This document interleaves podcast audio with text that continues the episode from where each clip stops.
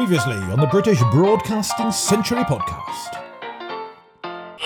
The B B C of nineteen twenty-three has proudly made its first O B, and while Manchester, Birmingham and Newcastle are ploughing their own way, Vlength, the London station two L O is certainly the flagship station. Well, its Marconi House studio is rather close to head office, up the road at Magnet House, and half the staff from H Q come and broadcast live from the studio. But with a sign on the door, B B C come in, people are, and some of these chances, are hoping to broadcast. This time we'll meet one of them, Leonard Crocombe, a magazine editor with a passion for wireless, a future as first editor of the Radio Times, and an even further future as grandfather to Radio four's Justin Webb. The real difficulty for the B B C is trying to work out whether it needs to be doing the whole range of things that it does at the moment, and whether if it doesn't do that range of things, there is then no argument for the licence fee because not everyone is benefiting from its services. But also, you know, the challenge of young people who get their news from TikTok. I mean, I'm not suggesting that's a good thing, but it is a thing. Yeah. You know, you, you, you are then asking them to pay for something that they don't use. Now, it may be that there's an argument still to be made to do that, but it's those sorts of things that the B B C's got to work out. There's kind of almost technical things about funding and reach in the modern world, rather than, you know, is this government hate the B B C or does that government hate the B B C? Because it's always going to come into contact and, and conflict with governments. That, that's not the issue, it seems to me. Plenty more from Justin Webb to come on his new book, The Gift of a Radio: My Childhood and Other Train Wrecks, and he will tell us about his granddad, Leonard Crocombe, and I will tell him some things that he didn't know about his granddad as well. Plus, in our timeline, we'll catch you up with what was on the London station throughout January nineteen twenty-three, when the B B C was just three months old. Still a baby, although one that could speak, and did quite a lot. From Burns Night to Australia Day to the B B C actually getting its licence, it's a packed episode of the British Broadcasting Century. Hello, hello, this is Paul Kerensa calling. This is London Calling. Hello, hello. Thanks for tuning in. Uh, well, you don't tune a podcast, do you? Thank you for uh, downloading, streaming, clicking a button and magically hearing my voice. Paul Kerensa, here to inform, educate and entertain about British broadcasting's marvellous origin story. Now, regular listeners will know this is a three-pronged project of mine. This podcast, there's the play, the first broadcast, which I won't bang on about as much this time, other than to say uh, paulkerensa.com slash tour for dates and details. Do come. And the novel is the third prong of this um, fork. It will be called Auntie and Uncles. I'm still writing it right now. It's due out later in twenty twenty-two. Um, it would be out sooner, but it turns out I've got a podcast to make as well, which is this one. And uh, podcast plus novel equals not much time left, let alone the stand-up and writing of things like B B C One's Not Going Out, which is just finishing its um, twelfth season, I think. We start writing the next one very, very soon. And in the meantime, forgive any gaps of, you know, three weeks or so between episodes, because I am juggling jobs. There's lots going on. If you'd like to be across everything I'm up to, linktree.com slash Paul Kerensa is the website. Takes you to links, including join the mailing list. Updates aplenty there. Uh, this podcast is entirely done by me. It's nothing to do with the present-day B B C or anyone else for that matter. It's all written, researched, produced, presented and promoted by this guy here, uh, with occasional help from people like you, the newspaper detective Andrew Barker. We doff our cap to him. You will hear some choice findings from him this episode. The comedy detective Alan Stafford. Thank you, Alan, for your help as well. And the many others of you who chip in with either newspaper cuttings, rare audio clips, or a bit of support on coffee.com slash Paul Kerensa or patreon.com slash Paul Kerensa. Thank you for your support. In the words of Spike Milligan, I shall wear it always. Right, that's the admin out of the way. To the past, for what the B B C was innovating in January nineteen twenty-three. We left the London station broadcasting opera a couple of episodes ago, the first O B, where the opera stars of Covent Garden were intermingled with regular musicians back in the studio at Marconi House. In between the first and second acts of the Magic Flute, we put on a banjo and a contralto. I don't know what they were doing. Stanton Jefferies and Rex Palmer. Oh, and handbells too, handbells. We all ought to blush for that even now. Ah, the men who are making it. Now, this opera broadcast was the opening of an entirely new era in wireless, said Amateur Wireless magazine, and it was co-conceived by Arthur Burrows, a name we've heard a lot on this podcast. First voice of the B B C, the first director of programmes at this point, even though, as in the last episode, he was up north when the broadcasts happened. But these outside broadcasts from the Opera House was the fruition of a dream of Burrows, dating back to his memo to Marconi bosses in nineteen eighteen. You may recall this from many episodes ago.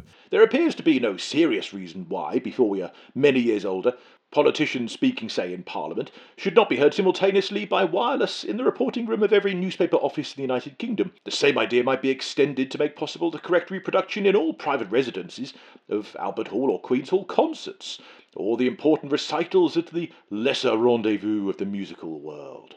I don't know if the Royal Opera House at Covent Garden counts as lesser rendezvous. In the January twentieth, nineteen twenty-three issue, here's how Popular Wireless described all that was going on behind the scenes. The duck's feet paddle away under the water to help the first outside broadcast glide onto the air. From the Opera House, Mister Jefferies, musical director and manager of the London Broadcasting Station, phones to the transmission room that the orchestra is about to commence the overture. Power is switched on, the opening bars of the music crash out, and the broadcast opera commences. But let us have a look at what is happening at two L O. The overture is being sent out to thousands of listeners all over the country, when suddenly Captain Lewis, who is Deputy Director of Programmes and is in charge of the studio arrangements at Marconi House, receives a message from Covent Garden that the overture is nearly over, three more minutes only. Quickly, he arranges the artists in the studio. He grasps the switches in the transmission room. "Stand by," he calls to the operators, then "over." The opera music ceases.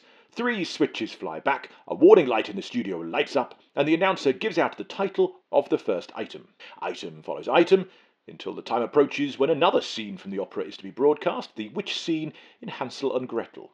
Captain Lewis flies to the telephone and rings up the Opera House. "Hello, Jefferies. How much more?" "Three minutes," comes the reply. The studio is warned to be ready to close down the item now being broadcast. "Close down," calls Captain Lewis to the studio. The artists stop, and the switches connecting the studio to the transmitter are opened. Captain Lewis picks up a microphone in the transmitting room. "Hello, hello, two L O calling. Stand by for the witches' scene from the opera Hansel and Gretel," he announces.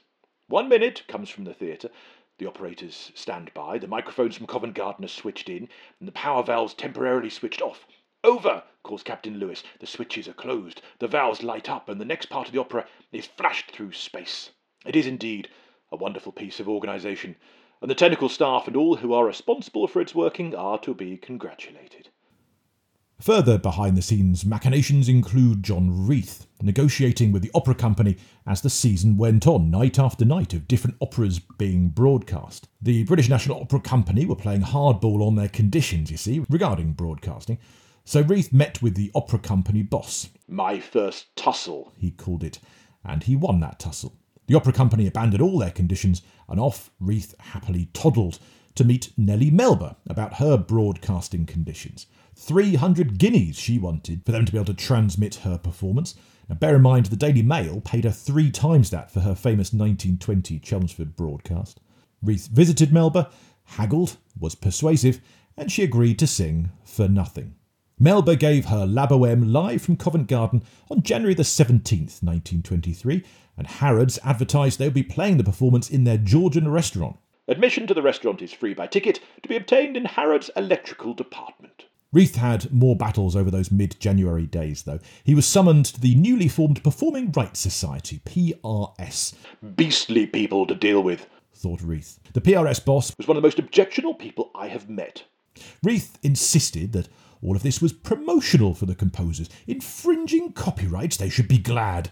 Of course, P R S eventually won that fight, and they are still with us today, fighting to keep the music makers as moneymakers. Now, another battlefront was the B B C versus artists' managers, concerned that broadcasting would steal their stars from the stage and that radio would ruin theatre. Well, it kind of did. Now, Reith insisted that broadcasting was being victimised. "We have been fully aware of extensive campaigns to prejudice our musical progress. Incidentally, we have kept the information to ourselves. It was not passed on to the public," Reith wrote in his nineteen twenty-four book, Broadcast Over Britain. He blamed those in charge of the live music business. "Of a sudden, a new concern appears. Radio. Exploiting music to an extent hitherto undreamt of. There is a flutter in the dovecots. Something must be done, and done quickly, to put this seeming rival in its place. Notifications were sent by hand to the principal singers of the British National Opera Company that their services would no longer be required at certain concerts, did they even take part that evening in an opera performance arranged to be broadcast. Reith thought this was essentially blackmail by the opera company, and the performers should be able to perform if they wanted to. But of course, the end result was all that listeners were judging it by. They didn't know any of this string pulling going on behind the scenes. And the opera broadcasts were convincing new listeners. Licence applications quadrupled that January. Like the famous pianist, for example, Mark Hambourg. Now, he was new to this wireless toy, bearing in mind that only about one percent of the population listened at this point. Popular Wireless magazine convinced this musician, Mister Hambourg, to try listening to this opera broadcast. And in fact, the first one on January the eighth. The magazine brought a radio set to his house. Mister Hambourg sat entranced. Quite clearly we heard the chatter of the audience, the whimpering of the violins tuning up, the joyous piping of the flutes and oboes, and the throaty gurgle of the brass instruments. A sharp, sudden tap, the conductor's baton, and the orchestra ceased their wailing, and a second later the overture to the opera came clearly to our ears. And when the overture ceased and the sound of clapping reached our ears, he cried aloud, "Wonderful! Wonderful!" At dinner, Mister Hambourg had the portable set close by him on a chair, and so enjoyed his meal all the more to the charm of Mozart's opera. "You know," said Mister Hambourg, "if you brought this wireless set out two hundred years ago, you'd have been burnt at the stake. Here am I listening to an opera being picked up by an instrument in a suitcase. No outside wires, no connections. Why, it's absurd." Mister Hambourg became quite excited as he stared at the portable receiver and the six twinkling little valves, a veritable box of concentrated magic. Mister Hambourg was especially interested in noting how the various instruments in the orchestra broadcasted. He was especially charmed by the purity of the tones of the flute and clarinet.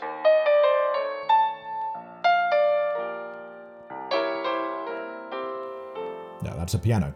Uh, more O Bs to come, including the first Burns night, but from one transfixed by the magic of this radio set there in nineteen twenty-three... to the same scene, but in about nineteen seventy. I had a really strange, eccentric and, and actually rather miserable childhood, and a lonely childhood. One of the B B C's top broadcasters, Justin Webb. Now, Justin's new book is The Gift of a Radio: My Childhood and Other Train Wrecks. And it was the gift of a radio at the age of about eleven that opened up um, my weird little home to the outside world, really, and the outside world in all its glory. I read in your in your, your book, the I T T Tiny Super. That's uh, was the, yeah. uh, the radio where you got you found your, yeah. your way into radio there. Bought only after huge efforts, and kind of nothing was done very uh, lightly in, in my home, and we didn't have much money, to be fair, as well. So the I T T Tiny Super transistor radio, you know, Which magazine was um, consulted, and um, I think my mother hoped eventually I'd listen to Radio three on it and classical music, so she wanted what she called its tone to be right. Um, uh, so a lot of effort went into the purchase of this thing, and I can still see, I can st- still almost feel the ridges on the on the front of it. It was such an important part of life. Justin had a rather unusual childhood. He tells in his book of the various psychological quirks of his mother and stepfather, how he was first aware of his birth father when his mother pointed at the T V one night at a B B C newsreader, Peter Woods, and told him that was his father. Peter Woods had his own place in B B C history. He joined the B B C in nineteen sixty, presented Britain's first colour news programme on B B C Two. And Peter Woods is perhaps best known now for the Morecambe and Wise sketch of newsreaders like Aspel and Frank Boff singing There's Nothing Like a Dame. Justin Webb's dad is the one giving the deep-voiced final line.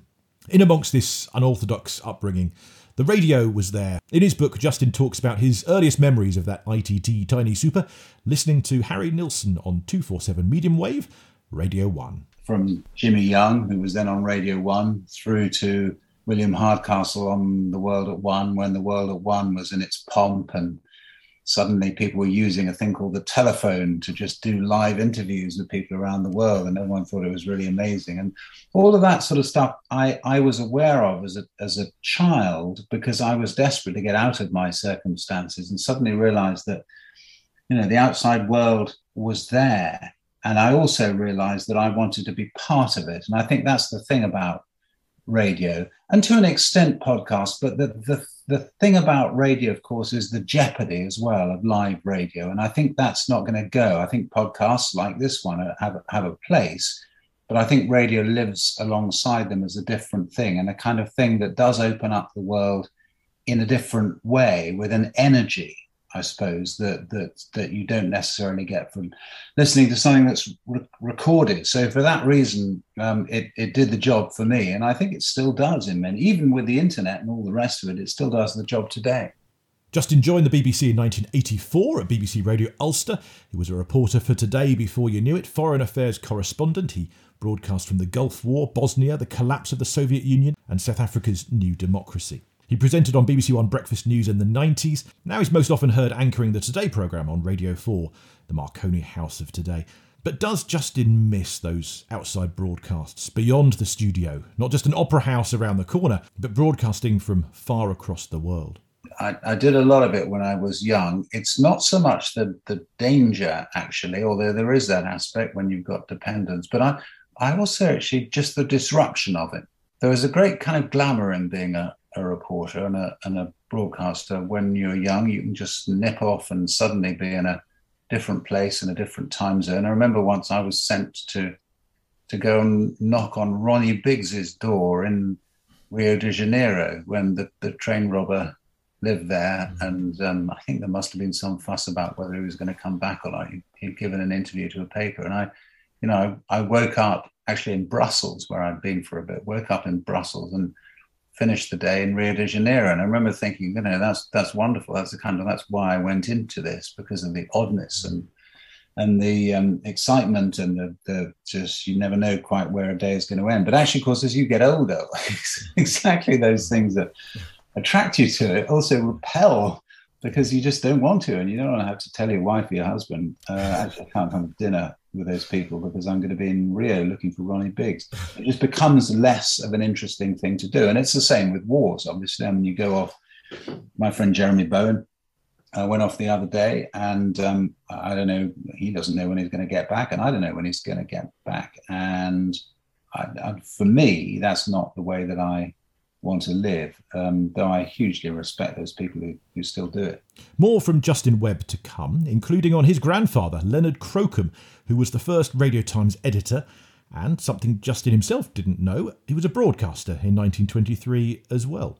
We'll hear the voice of Leonard Crocombe very soon. But first, back in January nineteen twenty-three, Justin's granddad hadn't been on air yet. The Radio Times was a glint in Reith's eye.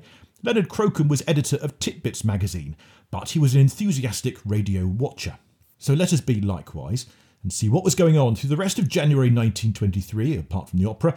Old-fashioned radio voice, take it away. Well, Melba performing La Bohème on January the seventeenth was special for a peculiar reason. It was actually the last unlicensed B B C broadcast. Yes, the licence only arrived from the Postmaster General on January the eighteenth. What kept them so long? So till that point, the B B C was essentially pirate. So La Bohème was the last of the unlicensed broadcasts from the B B C. The first of the newly licensed British Broadcasting Company was, after Children's Hour at five p.m, another live opera broadcast, The Valkyrie, taking up the whole evening on January the eighteenth, starting with a synopsis at six fifty. The next day, January the nineteenth, three things occurred of note. Up in Scotland, the Dundee Evening Telegraph confirmed the agreed site for the Glasgow station at Port Dundas Electricity Works. The aerial will be set up between high chimney stalks, according to our newspaper detective, Andrew Barker. More on the Glasgow station soon, but back in London that day, entertainers George Robey and Alma Adair were appearing on two L O live from Marconi House, according to our comedy detective, Alan Stafford. Alan's been writing for the British Music Hall Society magazine, and he found out that a popular photo of George Robey and Alma Adair in Marconi House, and we'll link to it in our show notes, that photo dates from that performance on the nineteenth of January. Robey and Adair performed extracts from their review from six p.m. before a live opera broadcast of Figaro after the seven o'clock news. Meanwhile, that day at Magnet House, B B C head office, John Reith was bothered by a mysterious man, Mackay, about broadcasting market prices. That the idea of the Dow Jones and the footsie coming to the airwaves hadn't quite occurred yet. January the twentieth, Popular Wireless reports, Captain Lewis, Deputy Director of Programmes of the Broadcasting Company, has been personally conducting a series of experiments in voice transmissions from Marconi House. Perhaps it has been noticed that he has, during the children's stories and news, been varying the quality and speed of articulation. He hopes to be able to considerably speed up the transmission of such items. Yeah, so Captain Lewis was playing with his listeners, seeing what they could tolerate in terms of speed. When you see the two times speed button on your podcast today, maybe we can blame Captain Lewis for that a hundred years ago. Anyone could drop into B B C H Q and pitch an idea to be broadcast. The sign outside the door said, B B C, come in. People were encouraged to, and they did.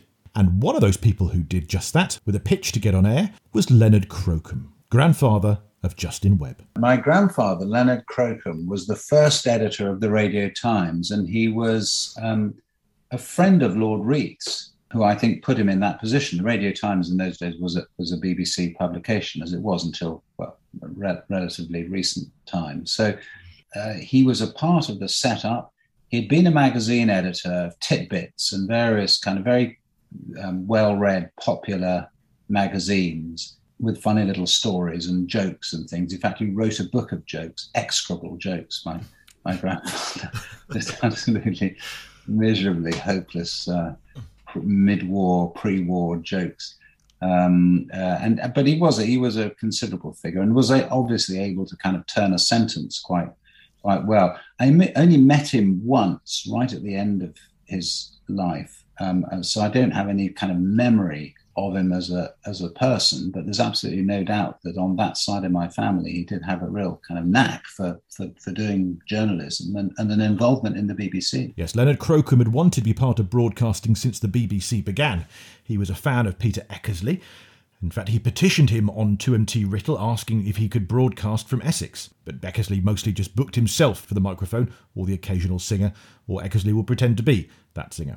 So Leonard Crocombe instead wrote encouragingly about two M T in his magazine Titbits. Crocombe then petitioned the Postmaster General as well, asking for a licence to broadcast, but he was doing so in his capacity as the Titbits editor. He later wrote, "They refused. It was an advertisement. I knew that. I kept on worrying them, however, until at last, probably to get rid of me as a pest, I was invited by the British Broadcasting Company to broadcast from two L O. That turn was given on March the fourteenth, nineteen twenty-three, from the top of Marconi House. I contributed a talk, alleged to be funny, month by month, from each of the six stations of those days." Leonard Crocombe, your grandfather, was broadcasting on London two L O with a monthly show uh, in nineteen twenty-three before the... I didn't know that. Mm. Huh. And it's in the uh, the B B C Written Archive Centre in Caversham there. It's got all the listings of who was on when. No, you, you've told me something I didn't know about. Okay. Uh, but reading out bits of Titbits, basically, pretty much. Right. Funny stories. You know. And they sounded somewhat like this. "There's a servant girl went in for one of these big lotteries, and she made a great point of getting ticket number fifty-one, which, by the way, turned out to be the winning number, and she won about thirty thousand pounds. Well, a reporter went down to interview her about this. And he asked her, he said, will you tell me why you especially wanted ticket number fifty-one? So she said, well, sir, you see, it was like this, sir. You see, for seven nights, I dreamt of number seven, and seven sevenths of fifty-one, so I bought the ticket." And huge thanks for that clip from Oz Radio Historian on YouTube, Chris Long. Find that Oz Radio Historian YouTube channel for so many wonderful gramophone clips. It's actually from a gramophone record that he, I think he oh. cut in October twenty-two, I think it was. Yeah, well, there we are, broadcasting mm. going way back in uh, in in my family, and quite a lot of it in more recent times as well. But it's, um, yeah, it is extraordinary that he was there right at the right at the start. Crocombe's nineteen twenty-three broadcasts would have sounded rather similar. March fourteenth was his first then. Later that same night, entertainer Gordon Marsh apparently did children impersonations, according to the listings, although Leonard Crocombe gave a rather good child impersonation in some of his stories as well. "A mother had put her little boy to bed, and she was sitting downstairs sewing, and suddenly she heard a little voice from the top of the stairs say, 'Mummy, Mummy, bring us up a glass of water, will you? I'm so thirsty.' So the mother came out and said, 'You're not thirsty. You had some water before you went to bed. Now go to bed again at once.' Well, a few minutes elapsed, and once more the little voice from the top of the stairs, 'Mummy, Mummy, bring us up a glass of water, will you? I'm so thirsty.' So the mother came out and said, 'Now look here, if you don't go to bed at once, I shall come upstairs and slap you. Go to bed at once.' A few more minutes elapsed, and once again the little voice, 'Mummy, Mummy, when you come upstairs to slap us, bring us up a glass of water, will you?' When Crocombe's monthly B B C broadcasts ran out, he moved to North America and broadcast there for a while in the summer of nineteen twenty-three, but then he moved back to Britain by the autumn, back to publishing and editing and writing about broadcasting whenever possible. But, briefly, Leonard Crocombe was a broadcaster in Britain and North America, just like his grandson, Justin Webb, who was Washington correspondent and North America editor for the B B C, before settling back into London. Yeah, um, I spent um, uh, some very happy years there. From two thousand two to two thousand nine, um, I was uh, I was based there for the B B C, and um, and there were the young family, so you kind of get enmeshed in a place. And I liked America very much. My youngest child was a U S citizen; she was born there, so we had this real um, real liking for it. And America, of course, is such a wonderful place to broadcast from because people are willing to talk to you and have a range of opinions. And it's also culturally, I think the really interesting thing, the thing I, I really enjoyed about it was this, it's, it's culturally so different to Britain. And we, we look on it as, as sometimes as being kind of just a bigger version of, of the U K or Europe. And it really isn't. There's, there are so many things that are so completely different about the way they think and the way they are. Um, but it's, it's an endlessly fascinating place to report from. As for Justin's grandfather, I will tell you more about Leonard Crocombe's tenure as Radio Times editor when we reach the Radio Times. In uh, well, it was in September nineteen twenty-three that started, so at this podcast rate, we'll get there in about a year's time from now. But for those who can't wait, here's the potted version. Leonard Crocombe later said, Radio Times began for me with the tinkle of my phone bell one summer morning in nineteen twenty-three. The mellifluent tones of my friend Arthur R. Burrows, then director of programmes, spoke to me. Would I lunch with him that day? He had something important to discuss. We met at Simpson's. The important matter that Burrows wished to discuss was the scheme by which my employers were to publish the Radio Times in collaboration with the B B C. I was then, as now, the editor of Titbits, so I hurried back to the office, sought the ear of big business, Lord Riddell, and registered my own enthusiasm. Yes, so Crocombe's magazine owner was also going to publish the Radio Times. It had been decided by the B B C that the first number of the Radio Times must be ready for press in seven days. And by Saint Caxton, we did it. It was not many hours before our excellent master printer, Mister Bowser, was phoning to ask for make-up and copy to start work on. There was no time to work out an original make-up or to choose types, so the printer was told that make-up and types were to follow the style of John O'London's Weekly, a popular periodical. Crocombe decided on the What's in the Air cover feature. A bad title, he said. And he convinced John Reith to write twelve hundred words weekly, although issue number one was done by Arthur Burrows. Now, only this week, I was down at the Radio Museum in Watchet in West Somerset, right on the coast there, and I saw a copy of the very first Radio Times, shown to me by the wonderful owner Neil Wilson. We will feature an interview with Neil and a future date on the podcast, but may I just say, if you get a chance to get down to West Somerset, right there by the beautiful seaside, go to the Radio Museum. It's a marvellous thing. I've also done a special guided video tour, which Neil Wilson, the owner, was kind enough to show me. And we'll put the link to that video in the show notes and feature some audio on a future episode. Anyway, more about the Radio Times and Leonard Crocombe as editor, all to come as we propel forward on the British broadcasting century. But let's anchor ourselves back in January nineteen twenty-three and have old-fashioned radio voice take us to the end of the month. To quote that Radio Times leader, what's in the air? Well, no wonder Leonard Crocombe was interested in radio. It was innovating all the time. John Reith was on the lookout for new talent, especially of a spiritual bent. He met evangelist Gypsy Smith in early January, and on January the twenty-first he invited him to give a radio sermon. But it wasn't all plain sailing for Reith. Three days after that, he attended the Radio Society of Great Britain, who were oddly hostile to the B B C. Reith had to win them over, and he did, or claims he did. The same night, January the twenty-fourth, saw the first late-night dance music on two L O. Oh yes, Judge Jules, eat your heart out. The next night, a celebrated first. January the twenty-fifth, the first after-dinner speech broadcast for Burns Night. It was G K Chesterton, author of Father Brown, on The Immortal Memory, live from Prince's Restaurant, another outside broadcast. There's a piper, Mister Marshall, and the London Scottish Choir at nine p.m. A proper Burns Night. The next day, from Scotland to Australia, it's Australia Day. January the twenty-sixth, nineteen twenty-three, saw Dame Nellie Melba give Children's Hour at five p.m. Yes, a celebrity children's broadcaster, rather like C B B's Bedtime Story today, with Tom Hardy. Easy, ladies. Then at eight p.m, Sir Joseph Cook, the High Commissioner for Australia. And then Australian music till the kangaroos come home. John Reith dined with Miss Shields, his secretary, and he spoke to Sir Claude Schuster about broadcasting the King's speech. Hmm, one day. The same day, on a different note, the Times reported, "Many owners of portable wireless receiving sets have learned with some dismay that their licence does not entitle them to carry their instruments to the houses of friends." Yeah, there was such a thing known as a peddler's licence.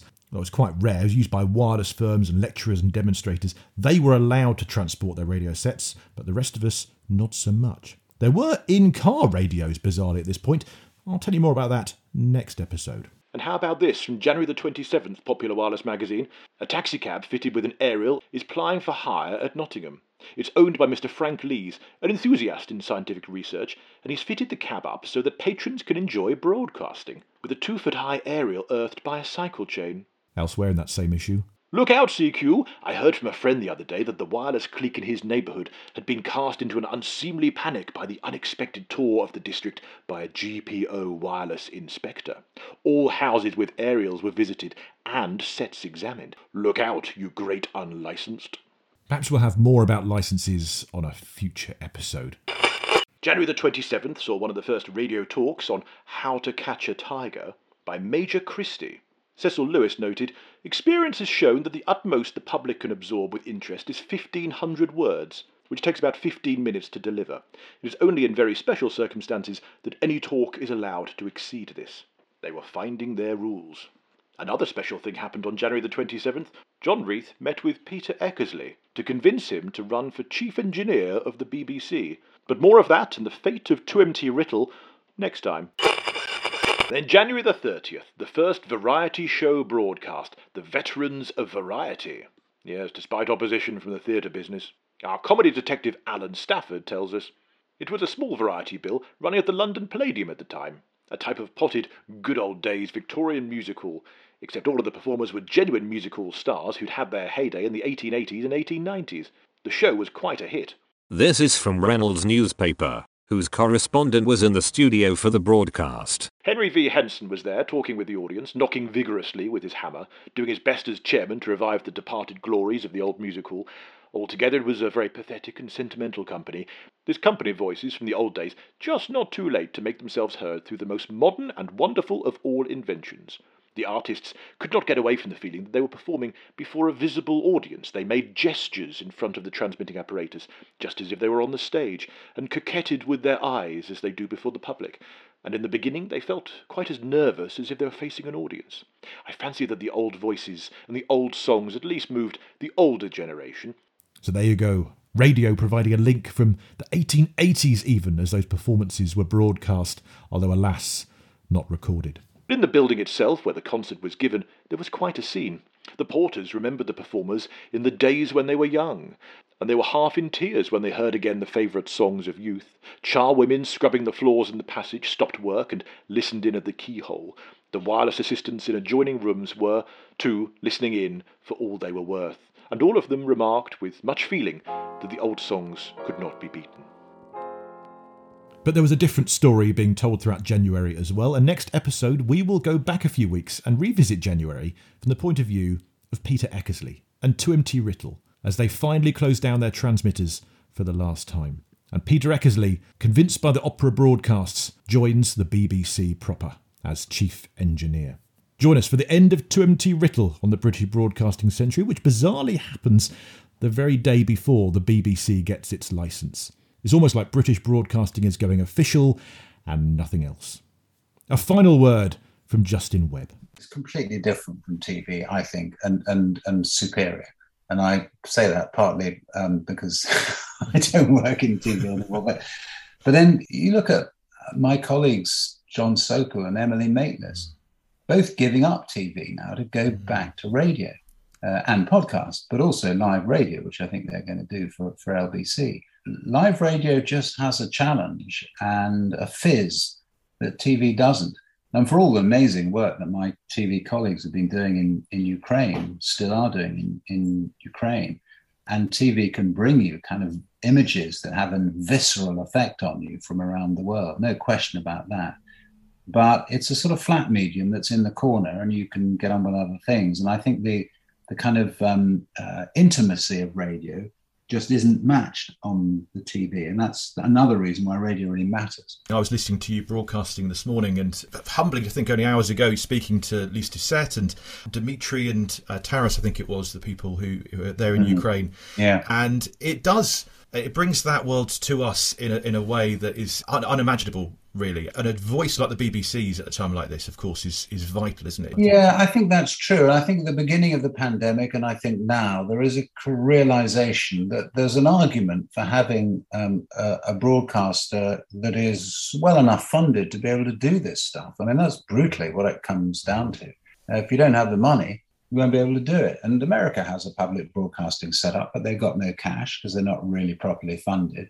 Um, and they no way that they could match the kind of um, impact that the B B C has, or reach that the B B C has. And um, I, I think that is important. I mean, not to say that it needs to be uh, configured in the way that it's configured, and people can have their own view about that. It may not be paid for in the future in the way that it's paid for at the moment. But, you know, at, at a time like this, you do you do. realise that if it does have a value, the news side of it, then then this is it. This shrinking, yeah. The way that media shrinks the world and makes us feel that connection with these stories. Watching Clive Myrie there, this is the presenter of Mastermind, being the, the news anchor for us there, speaking about a war which is being fought by the president of Ukraine, who does the voice of Paddington in the films of Paddington. So yeah. Yes, it's um, interesting that, isn't it? And I suppose that one of the things is you realise there are transferable skills in the media. And Zelensky's obviously a very a brave and able guy, but he's also a communicator, and as a comedian he knows how to kind of get get people and and get them on his side, and he's got phrases that work, and he's got this kind of sense of, of the ability to communicate. And actually Clive, you know, in a, in a way it's similar in in our industry. It's not it's not that Clive needs to employ any techniques, but he has a kind of natural authority about him. And he's also got a lot of experience. I, I've known Clive for years, knew him when he was a, a, a young reporter. In fact, he was a kind of junior reporter in the States when I was there for a bit. And he's he's been around and he knows what he's doing. And he, I suppose it's it's that sense of being able to transfer your skills from serious news to less serious stuff, um, and bringing them all together. There are dangers, of course. I mean, you know, in, in the old days, we were very po-faced about making any kind of transference from one to the other. But I think, you know, in the modern era, with the skills that there are, um, I think it's unavoidable, actually. I think people will do a kind of mishmash of all of them. When you were talking about looking for Ronnie Biggs, I thought if that were done nowadays, that would be a podcast title of its own. Looking for Ronnie Biggs. Yes, it would be. Because uh, right. you know, I got all the way there, banged on his door, and he didn't answer, and I came home again. That's a that's a twelve-part Audible series nowadays, I'm sure. But there you are. There you are. Um, well, your your book, The Gift of a Radio: My Childhood and Other Train Wrecks, uh, and, and you have been a gift to our radios, so we thank you for that. Well, that's and, really kind of you. Thank you for having me on. Quick extra addendum thing to the podcast. I thought it might be briefly of note to chronicle the tiniest part of radio history that I've been partaking in this week. Pause for thought. That's the Radio two little two-minute bit of random religion and ethics that they do in the morning. Radio four has thought for the day. Radio two has pause for thought. Well, I had the honour slash privilege slash whatever you want to call it of essentially closing the nine fifteen pause for thought slot after, get this, thirty-six years. It's been at nine fifteen on Radio two since April nineteen eighty-six, under Derek Jameson.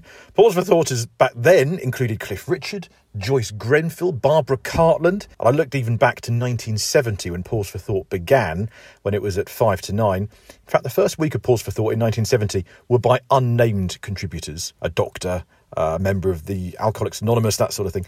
Week two of Pause for Thought, back in nineteen seventy, did have named people, and the second ever named Pause for Thoughter on day seven was one Jay Saville, speaking apparently on good manners, according to the Radio Times.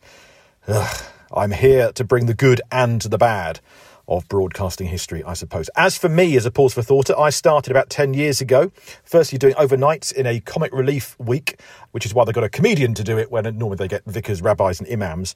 My first breakfast show pause for thoughts were under Chris Evans.